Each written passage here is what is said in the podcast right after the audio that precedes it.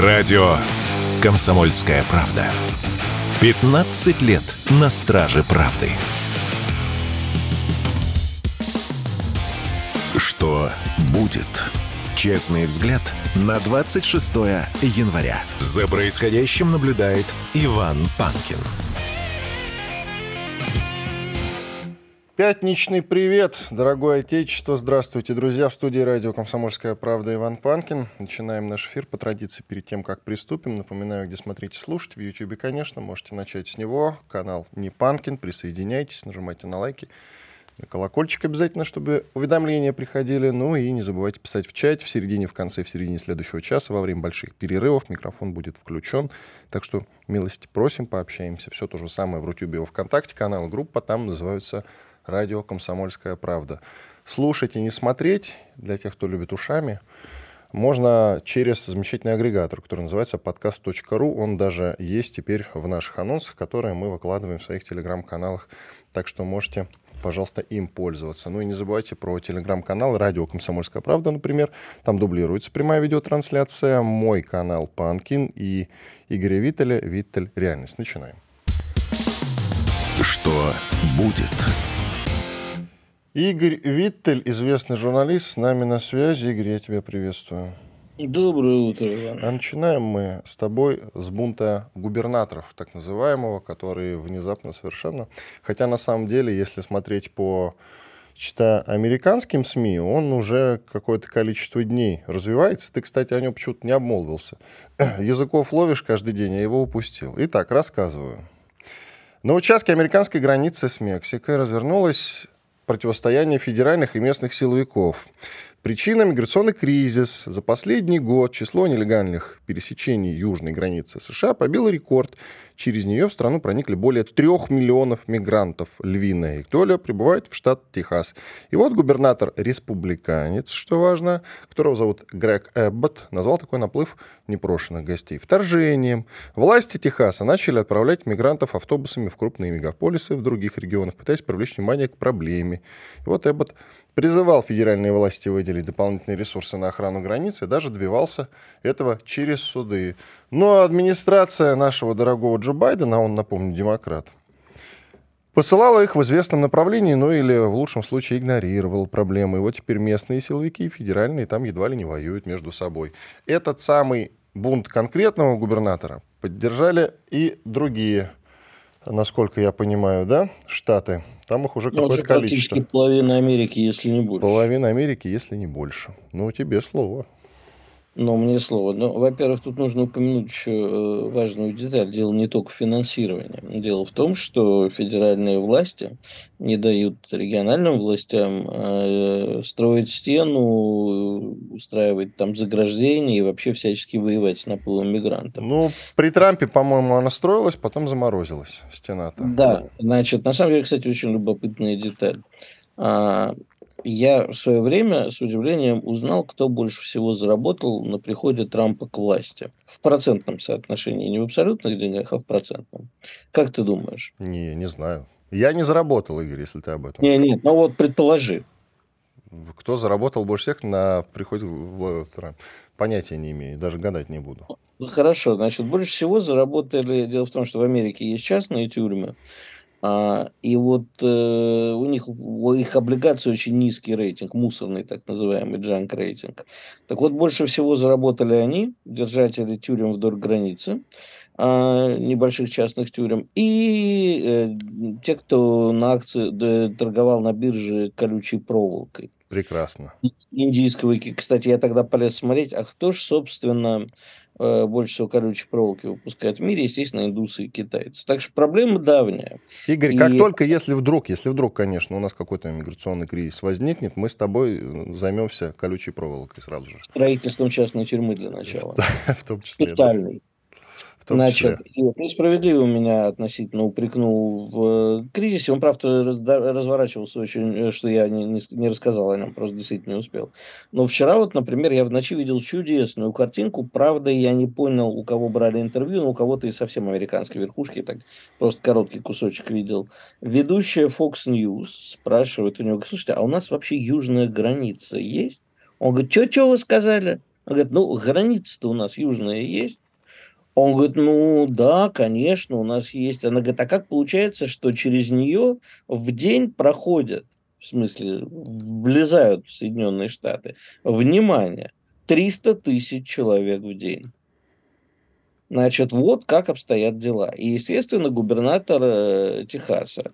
А последний Newsweek, по-моему, или Economist Newsweek, кажется, вышел с обложкой Texit, да, а, это такое слово, которое, в общем... Означает Америке... отделение Техаса и еще там кого-то, каких-то штатов от Соединенных Штатов Америки. Нет, ну, изначально оно означает отделение Техаса. И дело в том, что э, периодически эта тема возникает в юридическом поле, и э, американцы, жители Техаса, они пытаются протащить бил э, о том, что они могут отделиться.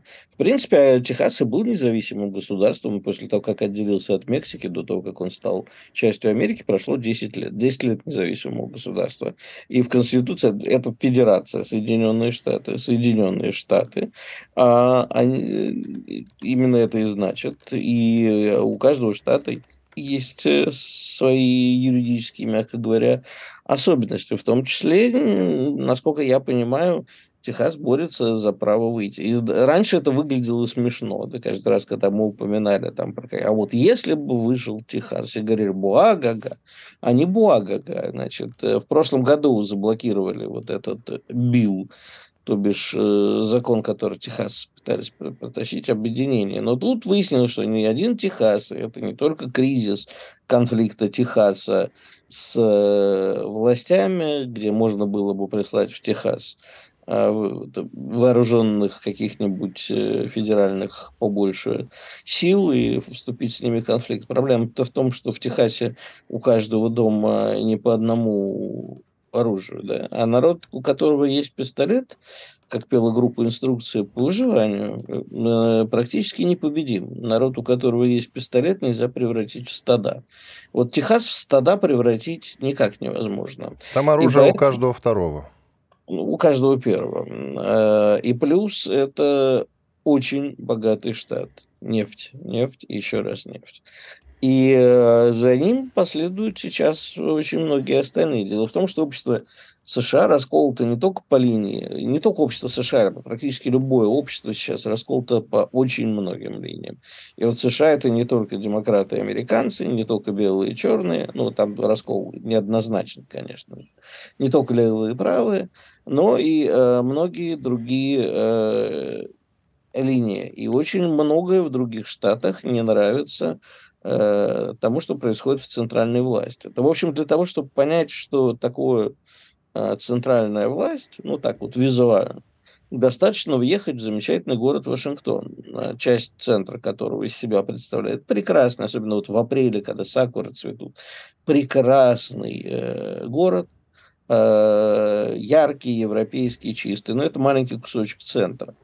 А таких гетто, э, как э, в Вашингтоне, я не видел, ну, я не буду говорить, в Бомбее не видел, там, конечно, в Мумбаи Да, там сейчас. даже я знаю, что 200 метров отходишь от Белого дома, и уже начинается начинается, причем начинается по-серьезному. Я в свое время, когда очень много лет назад туда первый раз попал, добрые люди меня специально везли не с парадного входа, чтобы я порадовался американским контрастом. Повспоминал товарища Зорина про невесело простому американцу, вот это все. Так что почва для конфликта, она, конечно, есть. Вопрос, как дальше это все зайдет, потому что перед выборами на волне такого сейчас победоносного шествия Трампа вот этот конфликт в Америке. Понимаешь, вот эта вот э, история, а давайте мы сейчас не будем баламутить народ, товарищи демократы, мы потом поговорим обо всем этом, а народу как бы совсем уже не весело. Дело в том, что ты правильно упомянул, вот автобусы, которыми развозят э, в разные э, штаты, Этих мигрантов, да. С Техас отправляет прямо на автобусах этих мигрантов по вот, разным вот другим штатам. Могу, как специалист по Нью-Йорку могу тебе сказать, это абсолютно нечеловечески и невыносимо. То есть навезли столько, что ситуация в Нью-Йорке, э, ну, где-то сейчас конец 80-х годов. Потому что... А ты растолкуй сразу, чтобы всем понятно было. Ну, даже 70-х. А все очень просто. Для этого не нужно ничего растолковывать. Для этого надо пойти посмотреть любой фильм. Там вот, вот это была серия с Чарльзом Бронсоном про архитектора, у которого убивают семью, и многие такие фильмы. Я в свое время, надо поискать, в соцсетях выкладывал э, карту преступности Нью-Йорка 70-х годов. Ну, то есть, вот все, что показывали фильмы вот эти, это не только все говорят, а, вот это Гарлем. Да какой Гарлем? Это значительная часть Нью-Йорка, а в другой части Нью-Йорка тоже было непросто пройти. Я, в общем, застал время, когда в Нью-Йорке э, в некоторых районах, например, убивали любого зашедшего темнокожего и, соответственно, vice-versa, то, что называется, в, те, в районах, где жили, там, в каком-нибудь э, Южном Бруклине, а не Бронксе, именно Бруклине, э, там, э, господи, не в Южном, в Ист-Нью-Йорке, э, могли запросто убить любого белого человека. Я знал одного белого русского, бывшего э, музыканта группы «Аквариум», который специально жил в Ист-Нью-Йорке, он прикалывался. Белый русский хорошо звучит. Твои слова Белый полностью русский... подтверждает Илон Маск. Он говорит, что в США скоро власти начнут э, афроамериканцев и вообще прочих мигрантов селить в дома простых американцев. Вот, чего йоу, йоу, йоу, подожди, почему афроамериканцев? Это вообще другая проблема. Но Мигранты, давай с тобой продолжим это обсуждать после перерыва. Иван Панкин и Игорь Виттель. Совсем скоро мы вернемся и продолжим. Оставайтесь, пожалуйста, с нами. Радио «Комсомольская правда». Срочно о важном. Что будет? Честный взгляд на 26 января. За происходящим наблюдает Иван Панкин. Да, Иван Панкин и Игорь Виттель, мы продолжаем. Я привел цитату Илона Маска, но действительно, вот я посмотрел перевод немножко, я неправильно его понял. Нелегальных мигрантов, он сказал, конечно же. США да, скоро начнут селить дома американцев, нелегальных мигрантов. Вот э, там, короче, немножко неправильно я перевел. Все. Да, ну, все правильно. Ты меня поправил, я тебя поправил. Сейчас один один. Латиноамериканцы, конечно, в основном через Мексику, хотя не только они, но практически вся вот Латинская Америка, Центральная Америка э, штурмуют именно через мексиканскую границу, и не только они. А, значит, э, посмотри в Ютубе на русском языке, э, я не знаю, сколько уже количества роликов я видел, а туда свалится, как попасть в Америку через Мексику, где люди на видео подробно записывают инструкции, как россиянину, с нарушением всех законов попасть э, в Соединенные Штаты. Так Люди много же было историй, я читал сразу после начала специальной военной да. операции, как многие русские через Мексику попадали в США. Я это видел. Да, и они после этого еще и рассказывают об этом, находясь нелегально в Штатах, обманув пограничников, они рассказывают об этом на видео. Сказочные... Э, Идиоты. Цитировать да. фильм Даунхаус, но сказочные, как их только из больницы выпустили. А так вот, э, и, помнишь, была еще такая история, когда муж с женой их разлучили в разные миграционные тюрьмы, а муж врач, вся либеральная общественность возмутилась. Ну так вот, по поводу разных штатов. Ну вот есть такой чудесный штат Флорида, куда американские старички ездят на старости лет, покупают себе дома, уходят на пенсию и покупают там дома. И в этом штате находиться тяжело, потому что они еще там в свои пожилые годы гоняют на машинах. И вот обычная картина, 90-летняя бабушка за рулем какой-нибудь хорошей машины. Но дело же не в бабушках. Часть этого штата это, да, действительно такие старички, обычно это вот там город Санкт-Петербург, как ни странно, и прочее. А есть еще там Уэст Палм-Бич, это где живут богатеи, да. А есть Майами. Так вот, в Майами э, есть, конечно, такие богатые кварталы, это огромный порт, и все. А многие русские там, кстати, купили квартиру. Вот у Пугачевой там квартира была, насколько я помню. Там вообще в одном из э, домов э, очень многих из русской элитки было. А вот остальной штат, без испанского языка там никак. Практически вся Куба в гости к нам. Да, и в, и в Майами как раз попадали не столько через Техас, сколько вот вплавь, многие из Кубы. Ну, короче, э, ситуация такая, что, в принципе, человек белый и с русским языком, ему в Майами-то особо делать нечего. И э, такое сложилось практически повсеместно по раз, ну, в разных штатах близких, там в Калифорнии, Техас, это А, вообще катастрофа, но при этом в, Нью- в Нью-Йорке чудовищная ситуация. Но при этом это дешевая рабочая сила. Именно такая раб-сила, это рабская сила в основном но они составляют огромную просто вот историю в экономике Соединенных Штатов. Так что был прав, рассказывая на днях про статую свободы, которую иронично предложили снести. Да как уж иронично, совсем не иронично. Один из конгрессменов ну, предлагал ее снести. Да. Э, хорошо. В общем, Америка сейчас на грани взрыва. Другой так вопрос... вот, вот вопрос, Игорь, это очень важно. На грани взрыва, вот в какой степени, насколько все серьезно? Ежели эту ситуацию не решать радикально, то есть, если у власти останутся демократы, а, то я думаю, что эта ситуация зайдет очень далеко. А то, что сейчас вот грозятся показать в фильме «Гражданская война», я не знаю, вышел он или нет, пока мы видели только анонсы и тизеры, и трейлеры. А, вот это будет так. Э, Еще бы год назад я бы сказал, что это абсолютный бред а потому что нам много раз предсказывали распад Америки, нам много раз э, предсказывали крах доллара и все остальное. А, я помню, был такой ходящий по шоу наш очень такой прикольный человек по имени Игорь Панаев, его, по-моему, звали. Он ходил по всяким телешоу еще лет 20 назад и рассказывал про то, что э, кирдык вашей Америки, она распадется, доллара больше не будет и так.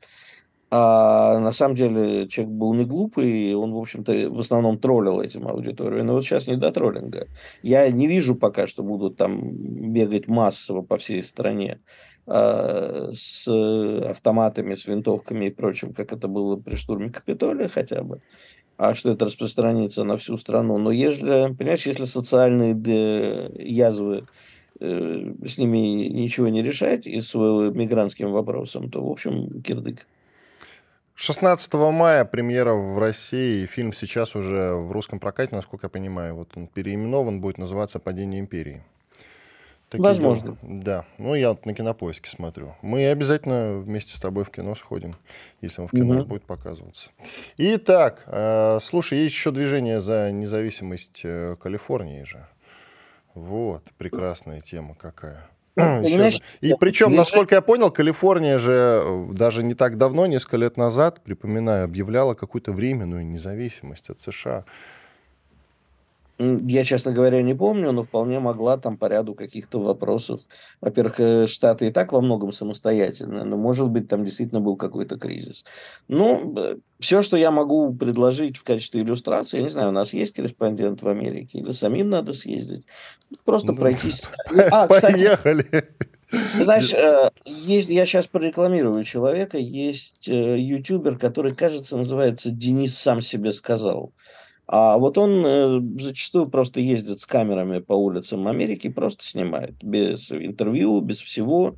Это медитативное зрелище, и для, иногда для меня, я, в принципе, это, в общем, к Америке-то с уважением отношусь, хотя и не люблю, но отдаю должное уважение. И, в общем, Америка действительно страна великая, и есть что посмотреть, и э, есть чем проникнуться. Но вот когда он показывает в местах, которые мне были дороги, что сейчас с ними происходит, Бостон, Бостон, который всегда был вотчин ирландской мафии, таким белым городом, и то стонет.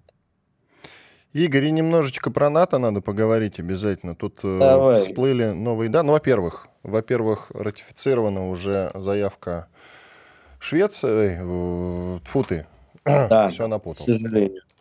А, а Этот Эрдоган ратифицировал. Скоро выиграл, что турки не пустят э, шведов, но вот до поры до времени выиграл. Да, Эрдоган ратифицировал. Все, собственно. Теперь только венгры сопротивляются. Теперь только венгры сопротивляются. Но я на самом деле не об этом, потому что что нам это Швеция после того, как вступила Финляндия. Тут появились... Нет, это подожди, извини ради бога, но тут важный момент, тут не Какой? про Швецию, тут про Эрдогана. Блинкен недавно прилетал и о чем-то сильно торговался с Эрдоганом. Ну, да, торга... это же был вопрос времени изначально, согласись. Ну, мы вот же с тобой не, понимали, что когда-нибудь это произойдет. Более того, мы же понимаем, что когда-нибудь и Венгрия ратифицирует. Дорогой, это очень важный вопрос, что мы там пообещали. Вот очень интересно. Ну, думаю, что наши все знают. А, хорошо, мы когда-нибудь узнаем об этом?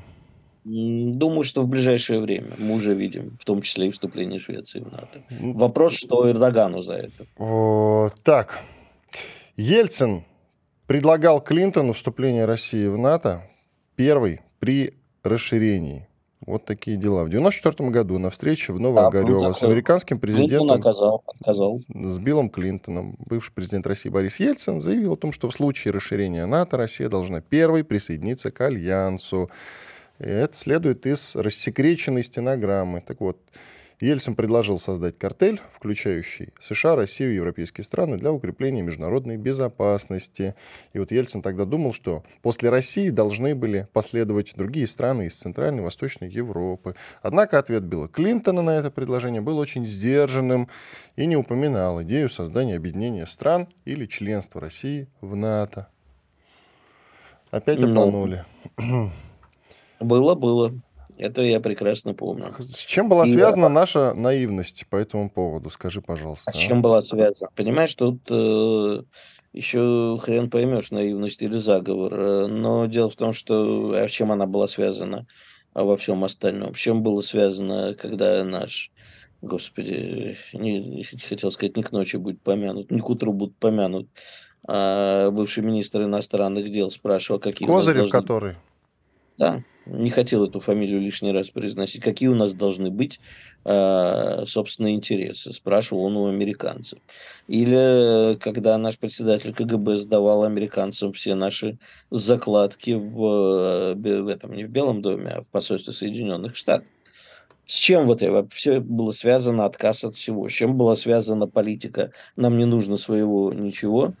А, имени товарища Гайдара мы все продать, купим, а, продав наши энергоносители и прочее, что у нас есть. С чем это было связано? Я не знаю, это глупость, наивность, э, злобный умысел черт его знает. Но скорее я, я все-таки на глупость грешу. А в чем а... заключался замысел европейских, американских начальников тогдашнего НАТО? Ведь Россия на тот момент с военной точки зрения себя ничего не представляла. Чего же они вокруг нее хотели объединяться? Скажи, пожалуйста. Против Потому... нее. У нас минута.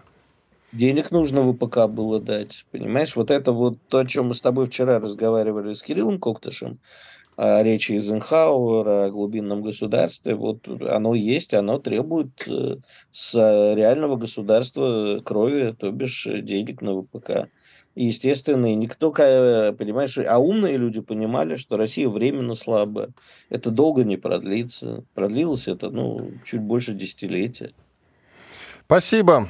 Игорь Виттель, известный журналист, был с нами на связи. Телеграм-канал Виттель Реальность. Подписывайтесь, очень рекомендую. Я Иван Панкин. Сейчас у нас большой перерыв. В это время микрофон будет включен. Пообщаемся. Пишите, пожалуйста, в чате ваши сообщения и вопросы. YouTube-канал, на котором идет трансляция, называется «Не Панкин». Все то же самое в Рутюбе и во Вконтакте. Канал группа «Радио Комсомольская правда». Радио «Комсомольская правда». Срочно о важном. Что будет? Честный взгляд на 26 января. За происходящим наблюдает Иван Панкин. Продолжаем эфир. Иван Панкин, студия радио «Комсомольская правда». К нам присоединяется Владимир Трухан, полковник запаса Центрального аппарата Министерства обороны России. Владимир Эдуардович, здрасте. Доброго утра. Так, ну накопилось вопросов. Мы с вами с прошлого года, по-моему, не встречались здесь в утреннем эфире. Но начнем, давайте, конечно, с катастрофы. Я имею в виду с теракта, наверное, так будет даже правильнее говорить. Ил-76, которые накануне сбили ВСУ, наш, над Белгородской областью, а, по сообщениям из Госдумы, был сбит либо из комплексов Патриот, либо Ирис-Т немецкого производства. Там три ракеты, насколько я понимаю. Что это меняет, по вашему мнению, с учетом того, что Неоднократно мы слышали заявление, что западное оружие не должно применяться вот на территории, скажем так, канонической территории России. Значит, на канонической территории России, э, ну, во-первых, что брать за канон? Если канон Конституции, то каноническая территория России это все. Вот. Ну, мы же, пон... давайте так, смотрите. Мы же все-таки закрываем глаза, когда они из Хаймерсов э, бьют по так называемым новым территориям, новым регионам, не так ли? Но неоднократно говорилось о том, что если западное оружие будет применяться на территории, там, допустим, Белгородской области, Курской или еще какой-то, то это уже сильно меняет дело. Это же неоднократные сообщения, в том числе официальных лиц. Не, ну смотрите, кем, когда и что говорилось, у нас там есть разнообразные версии. У нас есть Конституция Российской Федерации, которая постулирует территориальную целостность и суверенитет. Поэтому кто как начинает называть новыми территориями, старыми новыми территориями, я предпочитаю вновь вошедшими в состав. Вот. Э, это уже, как говорится, вопрос вкуса и терминологии. Другое дело, что Украина заявляет себя как государство, которое обладает суверенитетом над по, по границам 91 -го года. Правильно? Правильно. Соответственно, здесь уже э, со стороны внешнего наблюдателя какие-то вещи могут э, оспариваться, не оспариваться. Их поддерживают именно в рамках страны, которая ведет борьбу против агрессии. Опять-таки на своих собственных границах. А, значит, сразу говорю, меня покоробило, что значит мы закрываем глаза. Потому так, ну, в принципе, может быть, кто-нибудь и закрывает глаза, когда на кнопку нажимает, и санцепеком выжигает что-нибудь. А, работа идет, и выявляются эти средства поражения там, где их видят. Вот. Вопрос в другом заключается. Для того, чтобы атаковать территории России по состоянию до, э, до присоединения Крыма, да, до возвращения Крыма, юридически по международному праву Украина обязана объявить России войну. То есть война – это особое состояние между государствами, которое характеризуется резкой сменой политических отношений между ними вплоть до разрыва. Она войну не объявила, то есть они сами для себя сделали это невозможным. И поэтому с точки зрения тех, всех международных конвенций, которые очень четко регулируют положение, вот, э, связанное с войной, Э, со всеми этими нюансами. Мы, э, э, укра, украинская сторона э, совершает акты терроризма. Сту... Я не вижу студию. Не, не видите? Но мы вас видим прекрасно и слышим хорошо. А, ну просто я потерял, думал, может, связь потерял. Нет, все нормально. Прошу извинить. То есть, соответственно, с точки зрения, опять-таки, международного права, которое очень четко характеризует нормы войны и отношения между государствами в войне и определяет это. Ну, Украина занимается терроризмом. Это вот э, базовые моменты, которые надо понимать. Второе дело, что, а, понимаете, пленным гарантируется безопасность, опять-таки, международным гуманитарным правом. И получается такая история, что уже второй раз украинская сторона целенаправленно уничтожает собственных военнопленных непонятно в каких целях. Как вы считаете, обмен военнопленными продолжится, или мы сейчас возьмем какую-то паузу на этот счет? Мы не будем брать никаких пауз на этот счет, и генерал-полковник Картополов это четко э, пояснил, а, потому что, простите, наши люди, которые находятся э, непосредственно в плену и удерживаются с противником, должны удерживаться, конечно, в соответствии с конвенциями, но вместе с тем они постоянно находятся под, сильным, под сильнейшим давлением, они находятся под угрозой жизни. И были факты, когда их довольно-таки, скажем, не в очень хорошем состоянии передавали нам. И я здесь э, полностью солидарен э, с генерал-полковником Картоповым, который сказал, мы будем разговаривать хоть с чертом, хоть с нечистым. Своих людей надо возвращать. У вас есть какое-то объяснение мотивам украинской стороны, зачем они нанесли этот удар?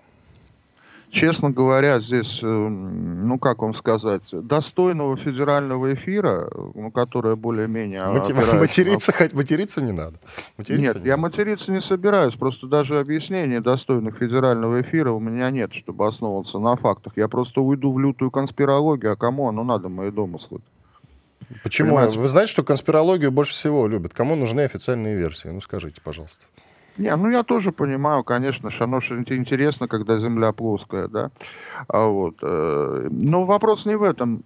У меня нет э, в моем распоряжении информации, которая позволяет плюс-минус достоверно судить, потому что там бардак полнейший, и по украинским телеграм-каналам я даже посмотрел. Потому что, допустим, там предполагается, ну, везде идет, что Зеленскому, например, это может быть невыгодно, потому что он под день рождения собирался с ними там лучший подарок делать что это, как это получилось, зачем им это надо. Потому что я, да мне, понимаете, дело в том, что вот, Иван, я, честно говоря, вот я не могу придумать ни одной внятной версии, зачем это им понадобилось. Возможно, что это ошибка была, как вы считаете? Нет, вряд ли. А, понимаете, здесь, судя по всему, я, э, я придерживаюсь, естественно, официальной версии, тем более, что есть уже кадры пораженного борта, да, и всех, всех этих моментов. Э, здесь э, по, по всему просматривается тактика огневой засады. Э, растолкуйте.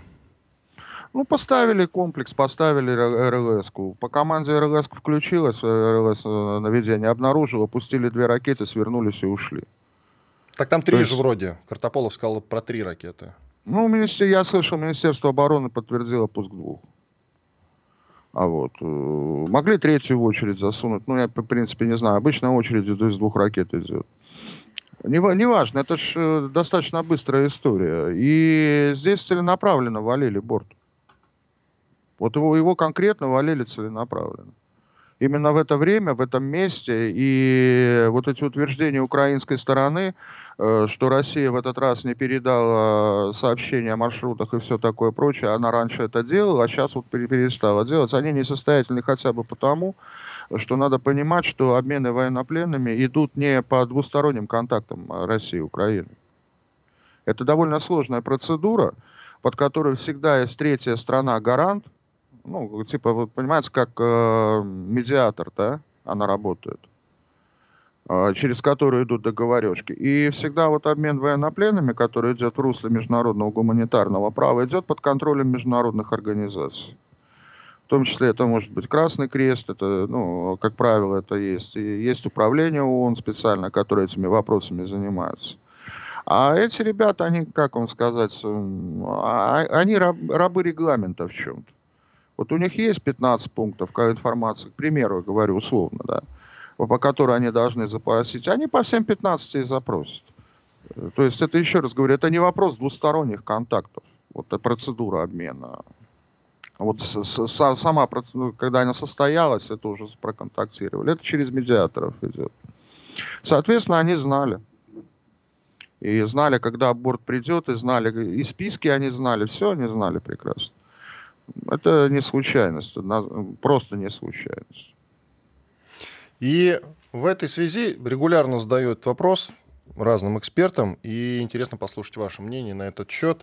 Скажите, пожалуйста, когда происходят вот подобного рода теракты, есть ли в Минобороны отмашка как-то ответить, нанести так называемый удар возмездия?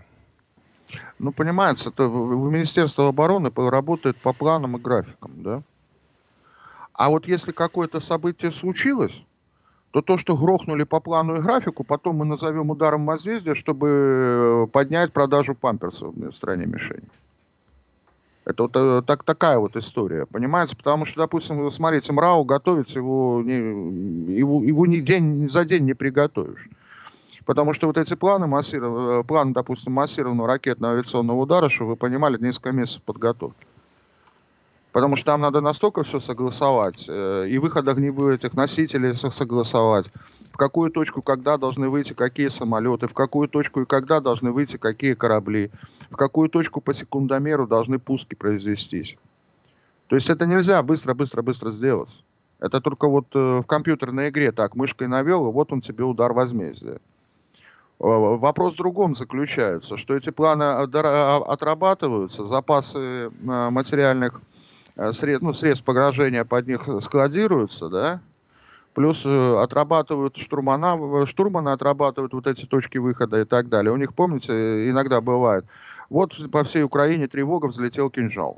Ну, в смысле, МиГ-31, да, и, и, ну, не помню, цифру, неважно.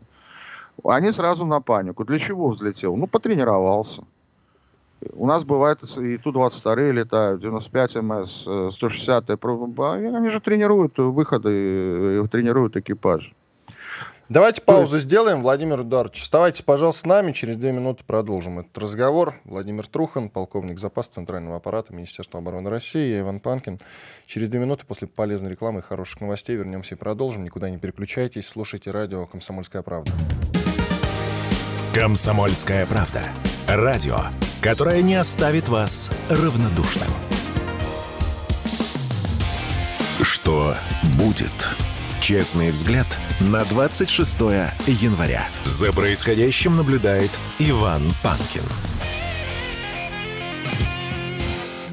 И Владимир Трухан, полковник запаса Центрального аппарата Министерства обороны России. Владимир Эдуардович, мы с украинской стороной расталкиваемся локтями по наличию беспилотников. В конце года шла информация о том, что мы сильно превосходим украинскую сторону. Сейчас уже новые сообщения о том, что у них огромное количество беспилотников, БПЛА. Они их по сути, сейчас ими заменили снаряды. То есть э, они атакуют нас исключительно за счет, ну не исключительно, это неправильно, конечно, говорить, в большей степени за счет беспилотников сейчас. А насколько это серьезнее, чем э, атаки снарядами? Вы понимаете, вот опять вы говорите о каких-то загадочных сообщениях, которые авторы неизвестно где берут, да? Я уточнил по своим каналам. Каналами оказались водопровод, канализация и бытовая электросеть. По одной простой причине. Для того, чтобы понимать э, состояние дел полностью на линии боевого соприкосновения, да, для этого надо обладать допуском государственной тайне. А у нас э, об этом рассуждают люди, которые его не умеют никогда не будут, потому что они, например, импортные, да. Некоторые даже гражданство России не имеют. Поэтому давайте вот уже э, говорить о том, что дают релевантные источники. А не то, что подняли панику. Вот, а то, то, то мы превосходим, то они превосходят. Этими беспилотниками уже плешь проели все. Это действительно новелла этой войны, это новое средство поражения. Средство поражения – а, оно используется как тактическое, в тактическом звене и, нашим, и нашей стороной, украинской стороной.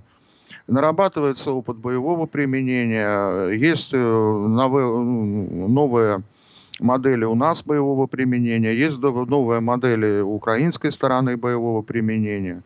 Я даже сам возил эту информацию от, одного, от одного, одной кукурузской части другой, рассказывал, где, где у кого как. Там же тоже умные люди бывают. Но это все тактическое звено. Это бы вот, э, вот эти вот малые беспилотники, это боеприпас тактического звена, по сути своей.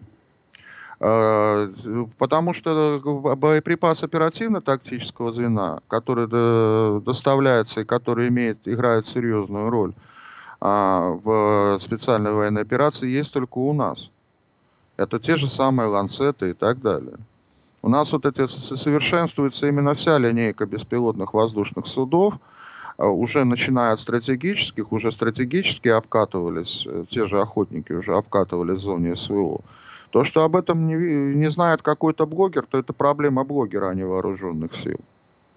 Он, естественно, об этом не знает, потому что ну, в местах, э, где применяются новые образцы, опытные экспериментальные образцы, с форму допуска имеют даже суслики потому что все остальные оттуда удаляются, и туда даже военных из другой части или из другого подразделения никто не пустит.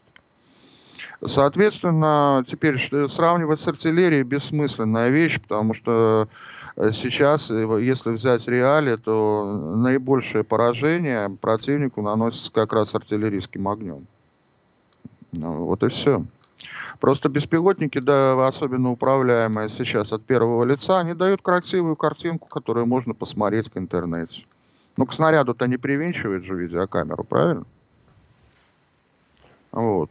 А так артиллерия была, есть и остается пока основным средством поражения. Это совершенно другой класс оружия. Тут одно с другим зачем смешивать? Ну и к э, войне с НАТО. Очень много сообщений было по этому поводу, что Россия якобы собирается атаковать э, НАТО. Я, правда, не знаю зачем. И в Великобритании призывали готовиться к войне. Потом министр обороны Германии Писториус тоже об этом говорил. В Норвегии вот звучали такие сообщения. Как вы смотрите на все эти разговоры? Ну, я смотрю на эти разговоры, что это, конечно, большая проблема для нас, потому что если НАТО нам сдастся на третий день, то мы их не прокормим.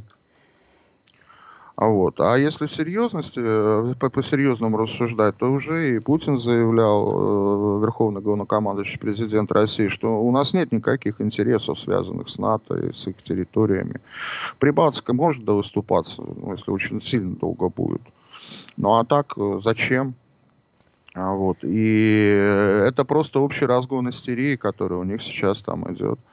Потому что им, помимо всего прочего, сейчас нужно поднимать, резко поднимать расходы на оборону, резко поднимать расходы на, промы... на военный промышленный комплекс и так далее.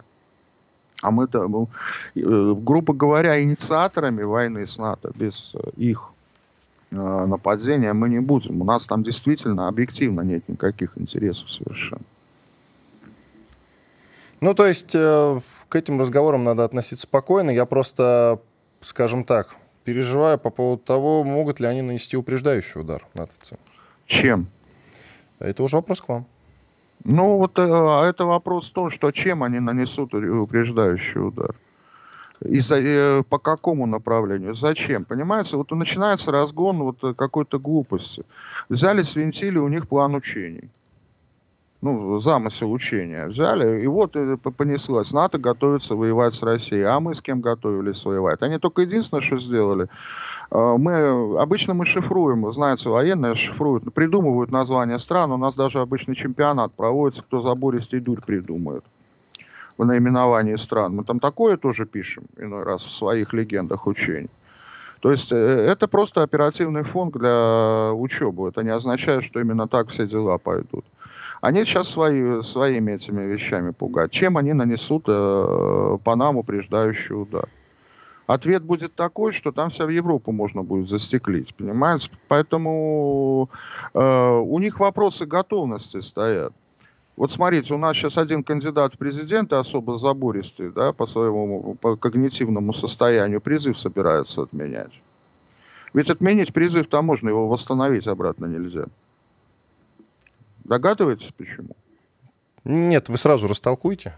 А очень все просто. У нас пацан любой, да, с детского садика знает, что он либо в ВУЗ, либо в армию, да? То есть он уже растет, формируется в сознании того, что ему так либо иначе с армией придется связываться. И планы на жизнь это строят. А у них вот это, допустим, в Бундесвере дело отвинтили в 2011 году.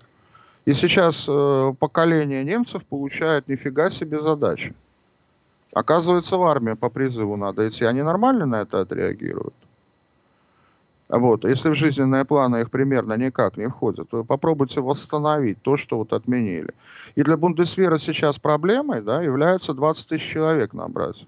Для Германии на 70 миллионов человек. Это как? Это сильная боеготовность войск. Вот, э, понимаете, поэтому у них и свои проблемы. Они просто они уничтожили свой военный потенциал в значительной мере. Мы не виноваты, они сами справились. Поэтому говорить о том, для тех либо иных упреждающих ударах. Бундесвер планирует выйти на численность 202 тысячи человек. У нас сколько в, этот, в прошлый год по контракту пришло? Разными путями. Под полмиллиона, да, если всех посчитать с Росгвардией. Вот и смотрите, вот и сопоставляйте все вот эти моменты. А, поэтому мы им деваться просто некуда. Они сами себя взвинтили, эту истерику, до состояния космоса. И они поэтому эту истерику и держат.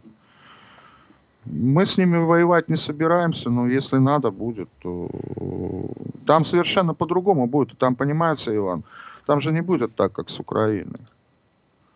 По одной простой причине. Мы-то раз, вы верховное руководство и все. Мы же рассматриваем это, эти территории как вновь возвратившиеся.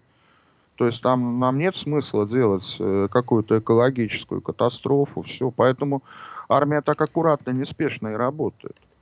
Она, а она может работать совершенно по-другому проведя наступательную операцию, предварительную огневую подготовку, где до состояния стекла просто выжить, э, выжечь полосу, в которой будет осуществляться наступление. Можно и так.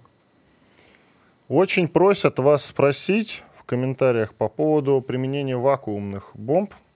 Мы ну, проходили такие новости начали активнее применять именно этот вид бомб? Ну, там не знаю, насколько он вакуумный, там это по друг, другой немножечко момент. там немножко другая физика, но не будем в это уже уходить. А, смотрите, любой образец по применению тогда, когда он дорабатывается до состояния готового к применению. Да, я понимаю, о чем идет речь. А, когда вот эти бомбы, э, объемно детонирующие боеприпасы, да, а вот, э, начали применяться. Ну, начали применяться почему? Потому что когда к ним э, ну, привинтили вот эти управляемые модули коррекции полета, понимаете? Это что же не сразу получилось? Потому что э, сейчас никто вот, классическое бомбометание с заходом, с проходом над противником не применяет. Э, у противника кое-где все-таки есть средства ПВО, зачем рисковать лишний раз, да? Поэтому доработали, и сейчас это применяется. Э, сейчас склады разгрузят. Э, ну, поймите, военные, они э, не дурачки, по большому счету. Сейчас он кое-где бомбометы начала морская пехота применять, потому что их примерно дофига на складах. А вот эти, этих боеприпасов, они уже особо флоту не нужны, а по противнику почему бы нет. Спасибо большое. Владимир Трухан, полковник запаса Центрального аппарата Министерства обороны России, был с нами на связи. Благодарим за участие. Я, Иван Панкин, готовимся к большому перерыву. Вернусь уже к разговору с вами в 9.03. Оставайтесь с нами, никуда не переключайтесь. Я вернусь, как я уже сказал, в 9.03 после полезной рекламы, хороших новостей, интересных анонсов. Трансляция продолжает работать на YouTube-канале Непанкин, в Рутюбе во Вконтакте, канал группа «Радио Комсомольская правда». Сейчас микрофон будет работать, пишите ваши вопросы и сообщения, пообщаемся. Радио «Комсомольская правда». Мы быстрее телеграм-каналов.